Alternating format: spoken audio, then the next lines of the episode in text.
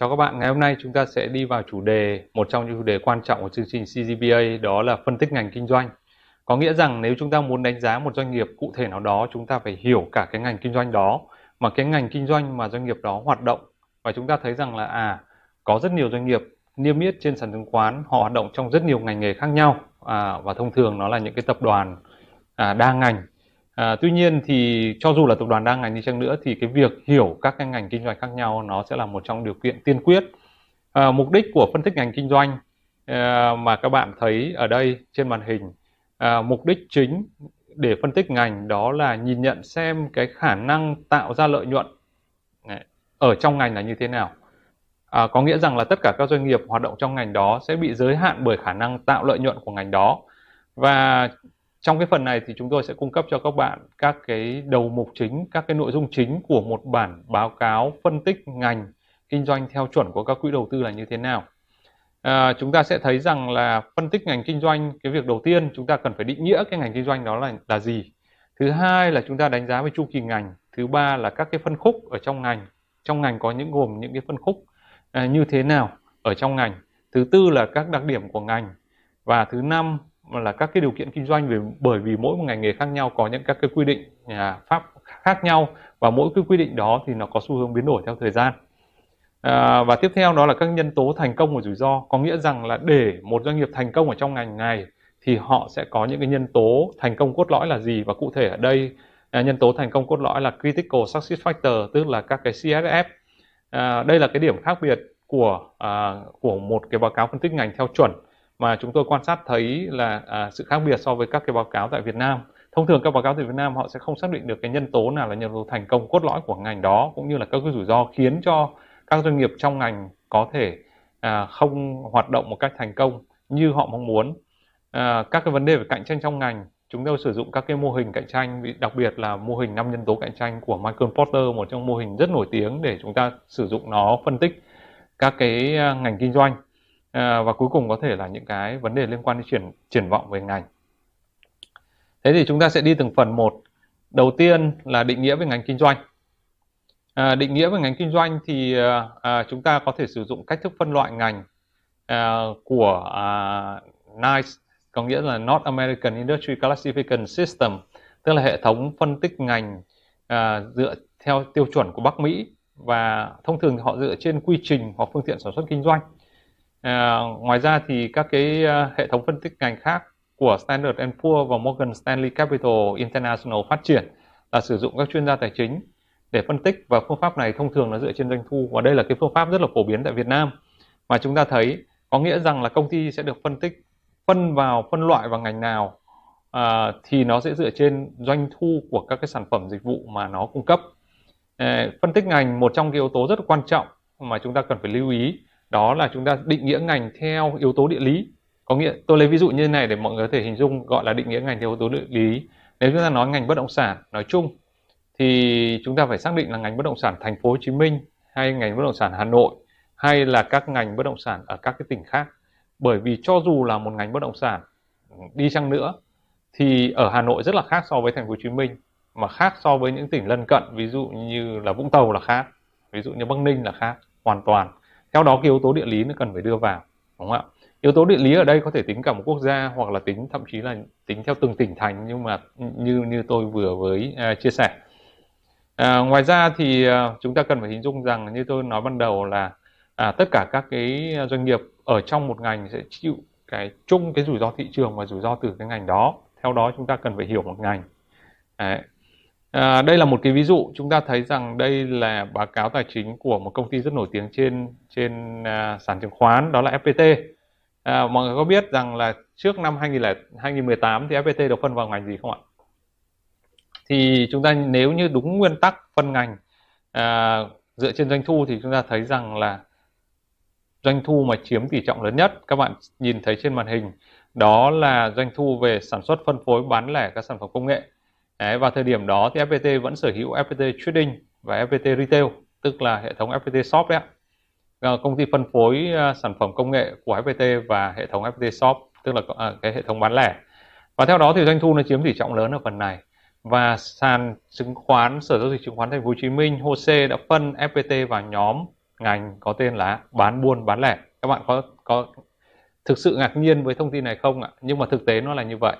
Và theo đó chúng ta hình dung rằng là à một công ty như FPT đang đi rất đa ngành. Và sau đó thì chúng ta thấy vào từ năm 2018 thì FPT đã thoái vốn khỏi hai công ty là FPT Trading và FPT Retail à, để tập trung vào cái ngành cốt lõi của nó và cuối cùng được trở lại cái ngành chính của nó là ngành công nghệ liên quan đến công nghệ thông tin. Được không ạ? Đây chính là à, công ty FPT và HOSE tức là sở giao dịch chứng khoán Thành phố Hồ Chí Minh đã phân vào nhóm bán buôn bán lẻ. Đấy, như vậy thì khi các bạn phân tích một ngành nào đó các bạn phải định nghĩa xem công ty này thuộc cái ngành nào một cách rất là rõ ràng. Để chưa thế đây là một trong các phần quan trọng. Đấy. À, cái ờ, phân tích ngành cái mô hình đầu tiên ở đây chúng ta sẽ có rất nhiều các mô hình kinh doanh đó là mô hình chu kỳ ngành. Đấy, life cycle. Đấy, chúng ta nhìn vào cái mô hình chu kỳ ngành này thì chúng ta đánh giá xem cái ngành này đang ở giai đoạn nào thì nó dựa vào cái uh, chu kỳ kinh doanh của nó. À, chúng ta biết rằng là chu kỳ kinh doanh uh, của một ngành thì nó cũng giống như các doanh nghiệp nó có các giai đoạn như sau. Thứ nhất là giai đoạn khởi động uh, introduction. Thứ hai là giai đoạn tăng trưởng. Thứ ba là giai đoạn trưởng thành hay còn gọi là giai đoạn bão hòa. Và cái cuối cùng là giai đoạn suy thoái. Thì à, để phân vào à, từng cái giai đoạn này thì chúng ta hãy nhìn vào cái à, biểu đồ của nó trên màn hình này. Và nó tính theo độ dốc của cái gì? Nó tính theo độ dốc dốc của doanh thu. Trong giai đoạn khởi động thì doanh thu rất là thấp và đi ngang đúng không ạ? À, nó chỉ đi lên một chút. Bắt đầu vào giai đoạn tăng trưởng thì độ dốc rất cao. Và giai đoạn trưởng thành tức là doanh thu à, đi ngang nhưng đi ngang ở trên đỉnh đỉnh rất cao như thế này. Đấy, có nghĩa là cái giai đoạn mà à, sản phẩm hay là một cái ngành đó nó đang được à, ở giai đoạn đỉnh cao của nó. Và hết kết thúc giai đoạn đỉnh cao này giai đoạn trưởng thành hay là còn gọi là giai đoạn bão hòa này thì nó đi vào giai đoạn suy thoái à, chúng ta có thể phân ví dụ như ngành hàng không nó là, là giai đoạn tăng trưởng nhưng nó ở cuối giai đoạn tăng trưởng rồi Đấy, tốc độ tăng trưởng ngành hàng không đang chậm lại Đấy, và đặc biệt chúng ta thấy là do ảnh hưởng của đại dịch thì nó còn ảnh hưởng tác động rất lớn đến ngành hàng không nhưng nếu chúng ta loại bỏ ảnh hưởng đại dịch thì tốc độ tăng trưởng ngành hàng không uh, ở Việt Nam Đấy, vì chúng ta cần phải đưa yếu tố địa lý vào đúng không ạ? Chúng ta phải xác định ngành hàng không như ngành hàng không ở đâu, ngành hàng không ở Việt Nam hay ngành hàng không ở Đông Nam Á hay ở Trung Quốc. Thì ngành hàng không ở Việt Nam là trong giai đoạn 2016 2019 tăng trưởng 2016 2018 à, tăng trưởng rất mạnh, 2019 bắt đầu tốc độ suy giảm. Đấy. Thế còn ngành ví dụ ngành viễn thông di động, tức là Viettel, Mobifone, Vinaphone thì nó ở giai đoạn chớm bão hòa rồi. Tức là cái tốc độ tăng trưởng của thuê bao di động nó không còn lớn nữa mà gần như là là nó đã, đã đã gần như là kín và chúng ta thấy rằng là ở Việt Nam mình ở Việt Nam mình thì số thuê bao di động bây giờ nó khoảng 130 triệu trên 90 triệu dân có nghĩa rằng là những người có hai thuê bao di động là rất là nhiều Đấy, thế thì với cái chu kỳ ngành này chúng ta sẽ nhìn ở đây tôi sẽ dùng một cái ngành à, đặc thù đó là ngành hàng không để minh họa cho cái um, à, cái phương pháp phân tích ngành này Đấy, thế thì cái đầu tiên cái mô hình đầu tiên là chúng ta nhìn vào tốc độ tăng trưởng để xem là ngành này ở chu kỳ nào. Thế thì ngành hàng không ở đây chúng ta đang có à, các cái um, thông tin trên màn hình. Đó là lượng luân chuyển khách tại khu vực châu Á Thái Bình Dương. À, hiện nay thì à, CAGR tức là cumulative average growth rate tức là là là cái tỷ lệ tăng trưởng kép 20 năm trở lại đây khoảng 7,4% trong khi đó thì à, à, cái cái à, biểu đồ tăng trưởng tại Việt Nam mình chúng ta thấy rằng là là nó có mức tăng trưởng cao hơn tăng trưởng về à, vận chuyển hành khách. Thứ hai là phân khúc thứ hai là tăng trưởng à, là vận chuyển hàng hóa thì nó có cái mức tăng trưởng tốt hơn so với bình quân tại châu Á Thái Bình Dương tức là tăng trưởng hành khách khoảng 7,6% trong khi đó tăng trưởng hàng hóa là 13,3% chưa tính đến ảnh hưởng của của của đại dịch nhá các bạn. Đấy. thì à, à, chúng ta thấy rằng là cái mức độ tăng trưởng nó đang hiện nay đang tốt nhưng đến năm 2019 nó là một cái năm chững lại. Bắt đầu cái tốc độ tăng trưởng của ngành hàng không nó giảm xuống. Và như thế thì cái nó sẽ ảnh hưởng đến cái gì? Như tôi nói cái mục đích lớn của chúng ta đó là phân tích ngành để chúng ta xem xem là khả năng tạo ra lợi nhuận của ngành đó như thế nào và các doanh nghiệp trong ngành đó như thế nào. Thì cái tốc độ tăng trưởng ngành này nó sẽ nó ảnh hưởng đến lớn đến tốc độ tăng trưởng doanh thu và tất nhiên ảnh hưởng đến lợi nhuận của ngành. À, chúng ta sẽ um, đưa cái nội dung tiếp theo của một cái báo cáo phân tích ngành. Đó là chúng ta sẽ sẽ thấy trên màn hình ở đây đó là chúng ta sẽ phân tích các cái xác định các cái phân khúc trong ngành. À, phân khúc trong ngành theo à, có thể phân xác định theo sản phẩm dịch vụ ví dụ như các bạn à, thấy ngành hàng không chúng ta sẽ có là à, sản phẩm về liên quan đến chở khách. Đấy, thứ hai là chở hàng hóa mà chúng ta vừa thấy. Chở khách thì chúng ta sẽ phân ra thành là hàng không giá rẻ. Đấy, là LCC là low cost carrier. Thứ là và thứ hai là hàng không đầy đủ các dịch vụ full services carrier à, FSC Thế chúng ta thấy là Vietjet Air ở Việt Nam mình là hàng không giá rẻ, còn Vietnam Airlines là hàng không đầy đủ dịch vụ, đúng không ạ? À, cái phân khúc thứ hai chúng ta có thể chia nó là phân khúc khách hàng. Đấy. Thì phân khúc khách hàng chúng ta thấy có phân, phân khúc theo cá nhân, phân khúc theo tổ chức, tức là các doanh nghiệp hay là các cái tổ chức mua hay là họ có các đại lý du lịch. Đấy là những cái phân khúc khách hàng chính. Phân khúc khách hàng cá nhân thì ta có thể chia thành nhỏ hơn là phân khúc theo nhân khẩu học. Nhân khẩu học là tức là thường theo độ tuổi, theo giới tính gọi là nhân khẩu học đó hay là theo tâm lý khách hàng có những người thì thích khách à, thích những cái sang chảnh những cái đường bay tuyến bay dài bay xa đi nước ngoài. Hay là có những người thì thích uh, vé rẻ Đấy. có những người thì sẵn sàng à, là là là từ bỏ các dịch vụ đi đi vé rẻ. Thế đây là những cái vấn đề về tâm lý khách hàng. À, các đối thủ trong ngành chính ở Vietnam Airlines à, đó là Vietnam Airlines là Vietjet là Bamboo Airways. Thế ngoài ra các cái hãng khác như là Pacific Airlines thì được tính vào Vietnam Airlines. Đấy các hãng như là Vasco cũng được tính Vietnam Airlines và cái cuối cùng là phân khúc về địa lý. Thì chúng ta thấy rằng là trên màn hình có có là gì ạ? Phân khúc hàng không nội địa và hàng không quốc tế. Đó, các cái hãng à, các cái tuyến bay nội địa và các tuyến bay quốc tế nó là những cái phân khúc ngành để chúng ta nhìn nhận vào đấy và tập hợp các cái dữ liệu và đánh giá các cái theo từng cái loại phân khúc này. Nếu như chúng ta có đầy đủ thông tin chúng ta sẽ cần phải đánh giá theo từng cái phân loại theo từng các cái phân khúc như thế này cái à, một đây một cái ví dụ chúng ta thấy rằng là thứ nhất là cái bản lưu lượng à, vận tải hành khách.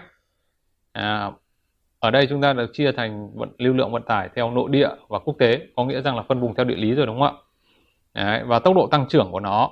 Đấy, tốc độ tăng trưởng ở đây là là 7,9 phần trăm tốc độ tăng trưởng kép bình quân 7,9 phần trăm. À, ngoài ra thì à, các cái phân khúc theo theo thị phần của các cái hãng Đấy, chúng ta thấy rằng là Việt Nam Airlines à, tính theo số lượng người thì là Vietjet là dẫn đầu. Nhưng mà tính theo doanh thu thì Vietnam Airlines gấp đôi doanh thu của Vietjet nhé chúng ta phải nhớ câu chuyện đó. À, sau đó đến Jetstar tức là Pacific và Vasco thì rất nhỏ đúng không ạ? Thế còn đến bây thời điểm này nếu như cộng Vietnam Airlines với Jetstar thì thành một hãng rồi thì à, họ lớn hơn Vietjet một chút xíu. Đấy là tính về thị phần nội địa theo theo đầu người theo điều khách hàng. À, ngoài ra thì còn có các cái ờ, phân khúc khác ví dụ như là giá vé bay. Ở đây chúng ta thấy là nội địa có một số cái tuyến bay chính. Thì ờ, cái bản này nó chính là cái bản giá vé máy bay. Và đương nhiên rằng là giá vé của những hãng hàng không full service nó phải khác với low cost rồi đúng không ạ? À, các cái tần suất bay nội địa của các cái hãng hàng không ở đây cho chúng ta thấy rằng là cái cái thị phần cũng như là cái tần suất của họ trong cái việc phục vụ các các cái phân khúc khách hàng khác nhau của các cái hãng chính ở trong một cái cái ngành kinh doanh. Ừ. Cái ờ, nội dung tiếp theo nó là chính là các cái chỉ tiêu về đặc điểm ngành. À, chúng ta sẽ thấy ờ, phân tích một ngành thì có thể có những cái nội dung thứ nhất là về quy mô của ngành, tổng doanh thu của ngành là bao nhiêu. Và chúng ta thấy ngành hàng không đây à, chỉ à, đang tính ở đây là ba cái năm 2016, 17, 18 chẳng hạn của Vietnam Airlines và Vietjet thì thấy tổng lượng vận tải hành khách này à, tổng số chuyến bay thực hiện Đấy. rồi à, rất nhiều các chỉ tiêu. Các à, các cái đặc điểm liên quan đến nguồn cung và nguồn cầu các chỉ tiêu liên quan đến cung ứng cái năng lực cung ứng của của của của à, các cái hãng hàng không. Các vấn đề liên quan đến giá dầu à, đến biên lợi nhuận rồi liên quan đến các cái đội tàu bay. Năng lực cung ứng thì gồm có là anh có bao nhiêu cái máy bay để có thể cung ứng. Và có thể à, phân tích thêm các nhân tố tác động đến cầu à, ví dụ như là tỷ lệ đúng giờ. À, đối với hàng không là, là nếu mà delay thì nó sẽ ảnh hưởng đến cái câu chuyện là là khách hàng có quyết định mua vé hay không đúng không ạ? Tỷ lệ đúng giờ hay là tỷ lệ đắp đầy là cái thứ rất là quan trọng nó nó phản ánh cái nguồn cầu. Đấy. À, rồi các cái cơ sở cạnh tranh trong ngành và cái bảng chỉ tiêu ở trên màn hình các bạn nhìn thấy nó là một trong cái bảng chỉ tiêu điển hình cho các cái đặc điểm của một ngành cụ thể. À, và tôi ở trong trường hợp này tôi lấy là ngành hàng không để các bạn có thể tham khảo. Đấy. À, rồi các cái điều kiện kinh doanh của ngành à, là những cái mà chúng ta cần phân tích. Ví dụ như là rào cản gia nhập thị trường mức độ sử dụng vốn và lao động à, các vấn đề về thuế các mức độ biến động trong ngành các vấn đề về quy định và nới lỏng quy định tức là regulation và deregulation tức là quy định của ngành hàng không gồm có quy định như thế nào. Ví dụ như là quy định về mức vốn vốn pháp định để gia nhập ngành chẳng hạn. Hay là các quy định rất là chặt chẽ liên quan đến việc là đảm bảo an toàn bay các quy định về à, chế độ bảo dưỡng và duy tu bảo dưỡng các cái động cơ máy bay cũng như là máy bay định kỳ. À, rồi các chính sách liên quan đến khả năng toàn cầu hóa. Đấy, năng lực của ngành hàng không thì nó được mở rộng và toàn cầu hóa các đường bay quốc tế như thế nào. À, rồi những cái nội dung liên quan đến cấu trúc chi phí. Ví dụ như ba cái khoản chi phí chính của ngành hàng không bao gồm có chi phí khấu hao máy bay chi phí thứ hai khấu hao và thuê máy bay chi phí thứ hai là à, chi phí nhiên liệu tức là xăng dầu đấy ạ à, chi phí thứ ba đó là chi phí vận hành à, nhà ga lên xuống.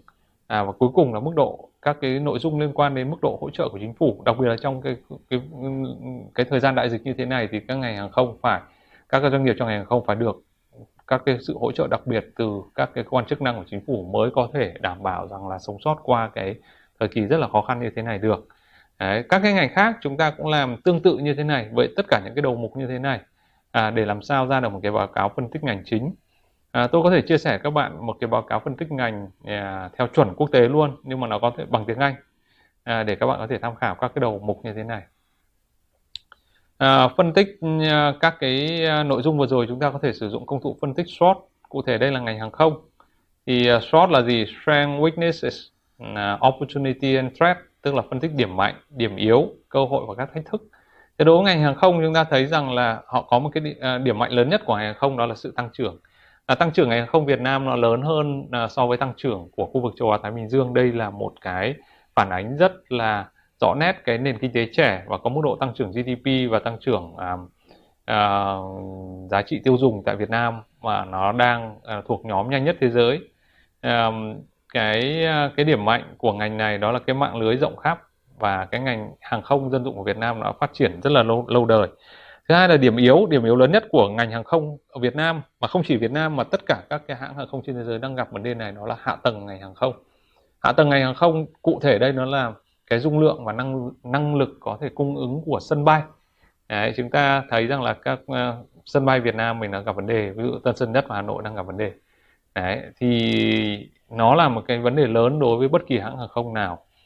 Đấy. Rồi các cái điểm yếu liên quan đến thị phần khách quốc tế hiện nay thì các hãng hàng không ngoại lớn như là Singapore Airlines này, uh, China Airlines này hay là những hãng xịn hơn là Fly Emirates này hay là các cái hãng uh, hãng, hãng hàng không như của Qantas Airways vân vân thì họ đang nắm trong tay cái thị phần đối với các khách quốc tế. Đấy.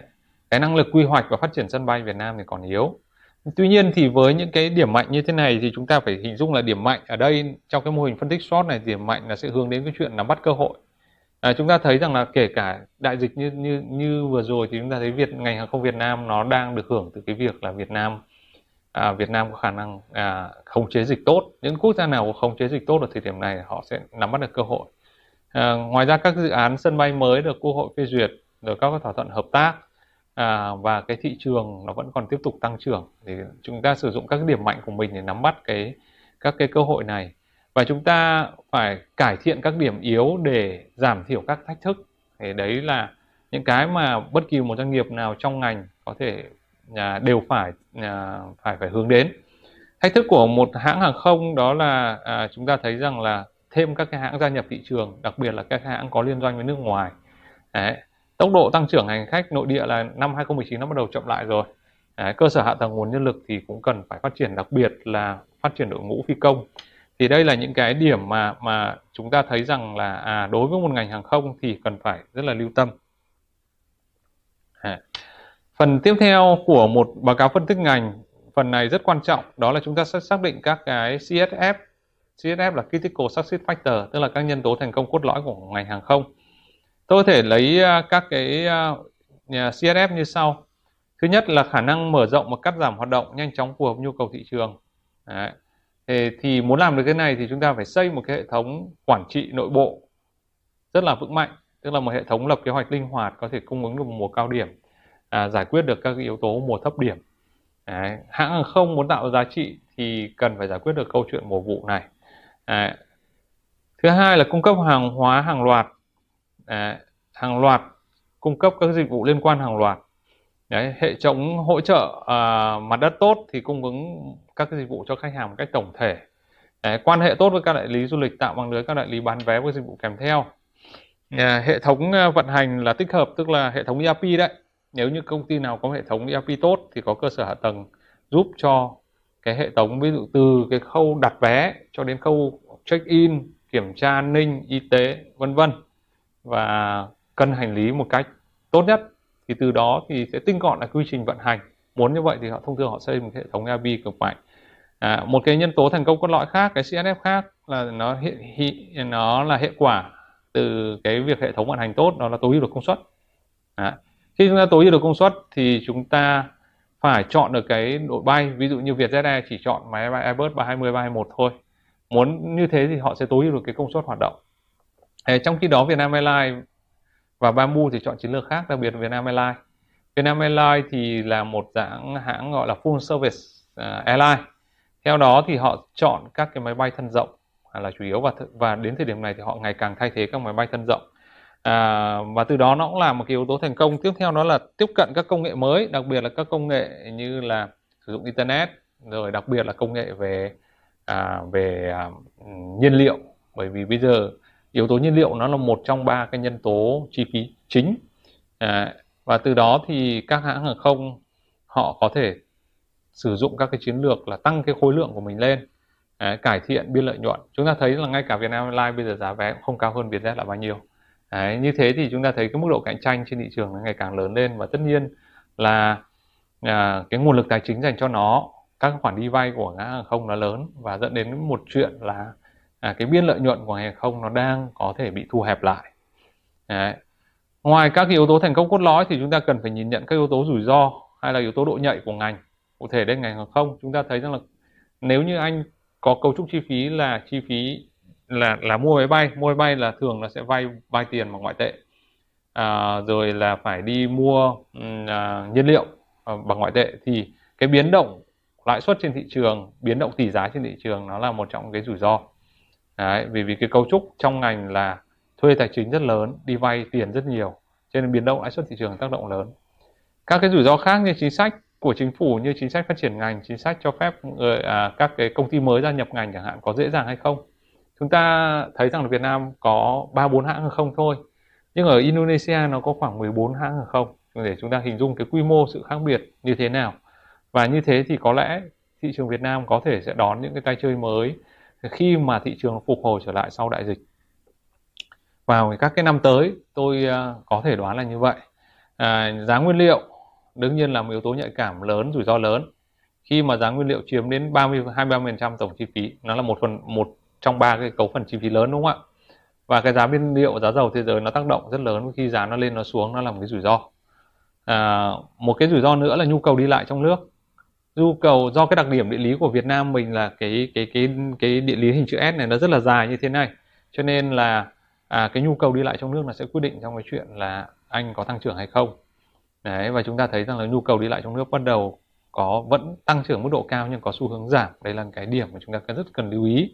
Rồi các cái à, khách du lịch quốc tế à, nó có chịu tác động của à, của một cái rủi ro thứ cuối cùng đó là rủi ro của thiên tai của dịch họa hay không?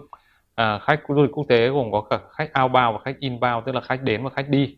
À, nó sẽ tác động lớn đến đến hoạt động của ngành. Và đến thời điểm này thì đương nhiên khách du lịch nó đang chịu ảnh hưởng lớn của đại dịch. À, và cái à, một trong cái nội dung cuối cùng nhưng là nội dung quan trọng bậc nhất để mà chúng ta xây dựng một cái báo cáo phân tích ngành tốt đó là mô hình năm nhân tố cạnh tranh.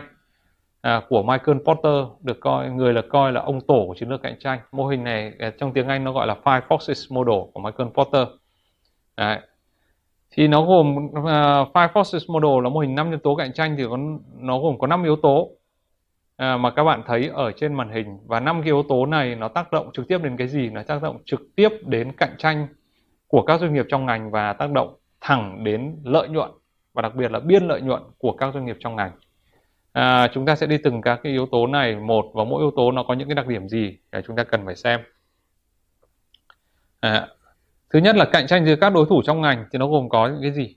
À, gồm có các rào cản. Nếu như mà muốn thoát ra khỏi tức là những cái rào cản nếu thoát khỏi khỏi ngành tức là exit barrier đấy tức là anh vào ngành rồi anh anh muốn ra thì nó không dễ. Thì đối với ngành hàng không nếu như mọi người đã vào gia nhập ngành rồi mọi người muốn khai phá sản hay là muốn dừng kinh doanh nó là câu chuyện không hề dễ dàng. Vì chúng ta thấy mức đầu tư rất là lớn. Đấy, đúng không ạ? Mà nếu như mà cái rào cản này càng lớn thì có nghĩa rằng là cạnh tranh trong ngành nó sẽ giảm đi.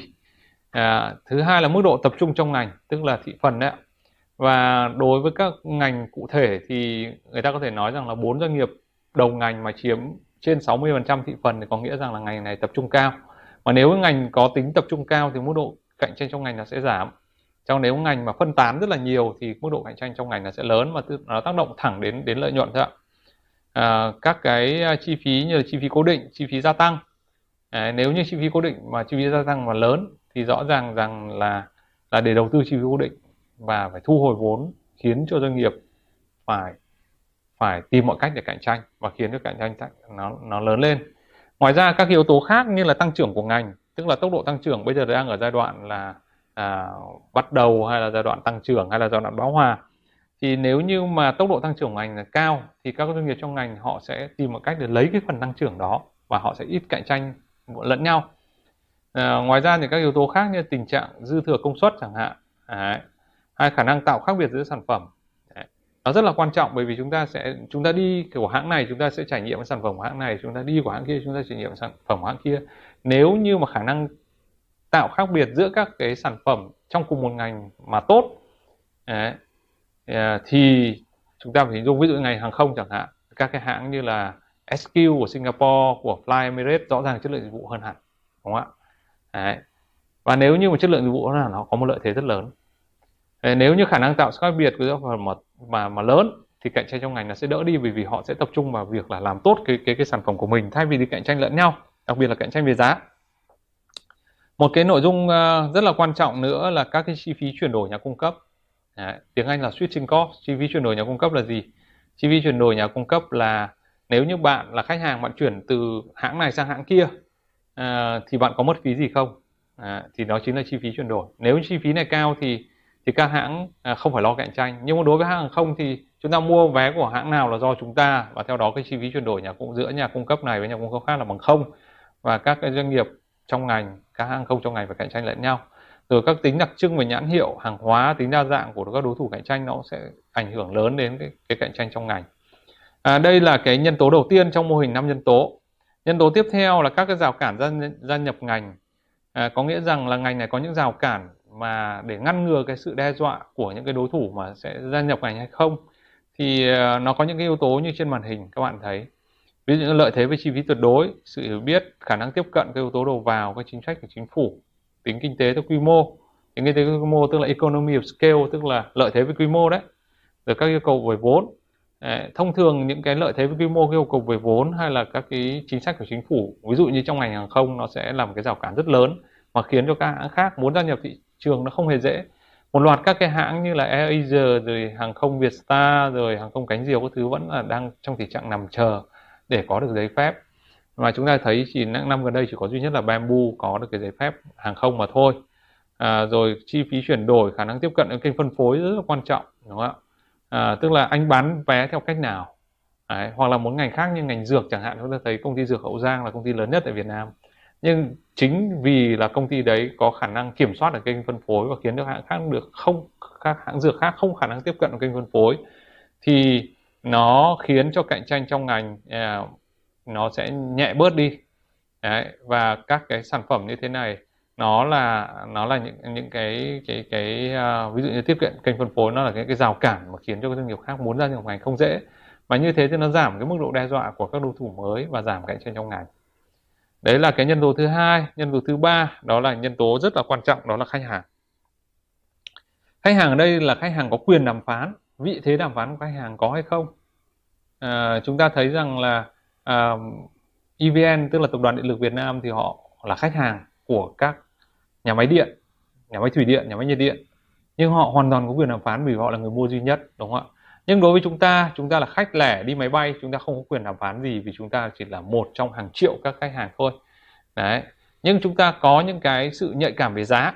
Đấy là những cái à, đặc tính của của của cái um, nhân tố này. Đấy sự nhạy cảm về giá sự khác biệt về sản phẩm đấy số lượng người mua rồi cái mức độ tập trung của khách hàng trong ngành mức độ sẵn có của khách hàng. Đấy, nó khiến cho ảnh hưởng đến tác động sự nhạy cảm về giá. Nếu chúng ta thấy giá máy bay của hãng này tăng thì chúng ta chuyển sang mua hãng khác. Bởi vì cái chi phí chuyển giữa hãng này với hãng kia chúng ta là gần như là không không mất đúng không như vậy thì trong ngành hàng không cái mức độ nhạy cảm về giá khá là cao. Đấy, và đặc biệt có những người chuyên ra săn vé rẻ đấy là những cái mà chúng ta cần phải để ý. Đấy là cái uh, mô hình nhân tố thứ ba. Uh, nhân tố thứ tư là các sản phẩm thay thế. Sản phẩm thay thế thì à, ví dụ như ngành hàng không sản phẩm thay thế là gì ạ? Sản phẩm thay thế ví dụ như đi tàu hỏa đúng không? Cái này thực sự là tồi tệ chất lượng dịch vụ đối với ngành hàng không không bằng được nhưng nó là sản phẩm thay thế. Và chúng ta đi đường bộ đi ô tô. Đấy, thì xu hướng nếu như mà chúng cái ngành mà ít sự chịu đe dọa của các sản phẩm thay thế thì mức độ cạnh tranh là thấp đi đúng không ạ? Và cái cuối cùng đó là cái quyền đàm phán của nhà cung cấp thì nhà cung cấp nó sẽ tác động trực tiếp đến chi phí của doanh nghiệp. Đấy, những cái yếu tố trên màn hình các bạn thấy nó sẽ tác động trực tiếp đến chi phí của, của doanh nghiệp và dẫn đến việc là tác động đến lợi nhuận của doanh nghiệp. Thì cái uh, cuối cùng ở đây tôi sẽ cung cấp cho bạn một số ý tưởng liên quan đến uh, mô hình uh, năm nhân tố cạnh tranh uh, của riêng ngành hàng không. Và chúng tôi sẽ có một cái công cụ đó là một cái file Excel à, để các bạn có thể làm cái ờ, chấm điểm cái mô hình này và phần tiếp theo thì tôi sẽ hướng dẫn các bạn liên quan đến việc sử dụng cái Excel này để để à, làm cái mô hình năm nhân tố cạnh tranh có chấm điểm rõ ràng để tính ra xem là thực sự ngành có cạnh tranh cao hay không và cạnh tranh cao hay không thì nó tác động đến lợi nhuận của à, của doanh nghiệp À, chúng ta quay trở lại là mô hình năm nhân tố cạnh tranh của ngành hàng không. Chúng ta thấy rằng là cạnh tranh ở trong ngành thì đây đang đánh giá là mức độ trung bình. Đây là theo nghiên cứu của uh, phân tích ngành của à, uh, MBS. Vì hiện tại số lượng ngành hàng không còn thấp. Đấy, thị trường thì nó có sự phân hóa, phân chia à, và có cái sự khác biệt về chất lượng dịch vụ nó khá là rõ ràng. Vietnam Airlines thì full service còn Vietjet thì là low cost tức là hàng không giá rẻ. Đấy. Các cái um, tác động của uh, sản phẩm thay thế và đối thủ cạnh tranh ở mức trung bình thôi như phần phân tích của tôi lúc nãy à, chúng ta không thể thay thế đi máy bay bằng tàu hỏa được cho nên cái ảnh hưởng của nó rất là là thấp. Rồi các đối thủ muốn gia nhập ngành thì không dễ bởi vì à, ngành có sự bảo hộ bởi à, bởi các cái chính sách của quốc gia vì nó liên quan đến cả an ninh quốc gia. Và đồng thời cái quy mô để đầu tư vào cái ngành này thì không hề nhỏ dẫn đến nó không phải doanh nghiệp nào muốn thì có thể gia nhập được ngành hàng không. À, những cái um, ảnh hưởng lớn tác động đến của nhân tố khách hàng được đánh giá là cao bởi vì chúng ta hoàn toàn không mất phí gì và chúng ta rất nhạy cảm về giá. Cho nên hành hàng không cạnh tranh nhau về giá theo một cái cuộc đua xuống đáy dẫn đến cái mức độ cạnh tranh là lớn. À, ảnh hưởng của nhà cung ứng là cao. Đấy. bởi liên quan đến các cái à, à các cái công ty độc quyền chuyên về cung cấp về máy bay chúng ta hình dung chỉ có chủ yếu là Boeing và Airbus đúng không ạ?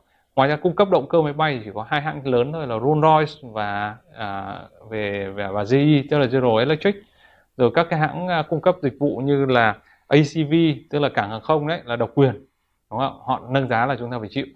Đấy. và chất lượng dịch vụ họ kém là chúng ta phải chịu. Thế thì đây là những cái những cái ví dụ cơ bản nhất để chúng ta hình dung về cái mô hình năm nhân tố cạnh tranh của Michael Porter áp dụng trong ngành hàng không. Và phần sau thì tôi sẽ như tôi nói tôi sẽ hướng dẫn mọi người cách dùng cái file Excel để xác định chấm điểm về cạnh tranh của à, một ngành cụ thể à, áp dụng vào mô hình năm nhân tố cạnh tranh của Michael Porter.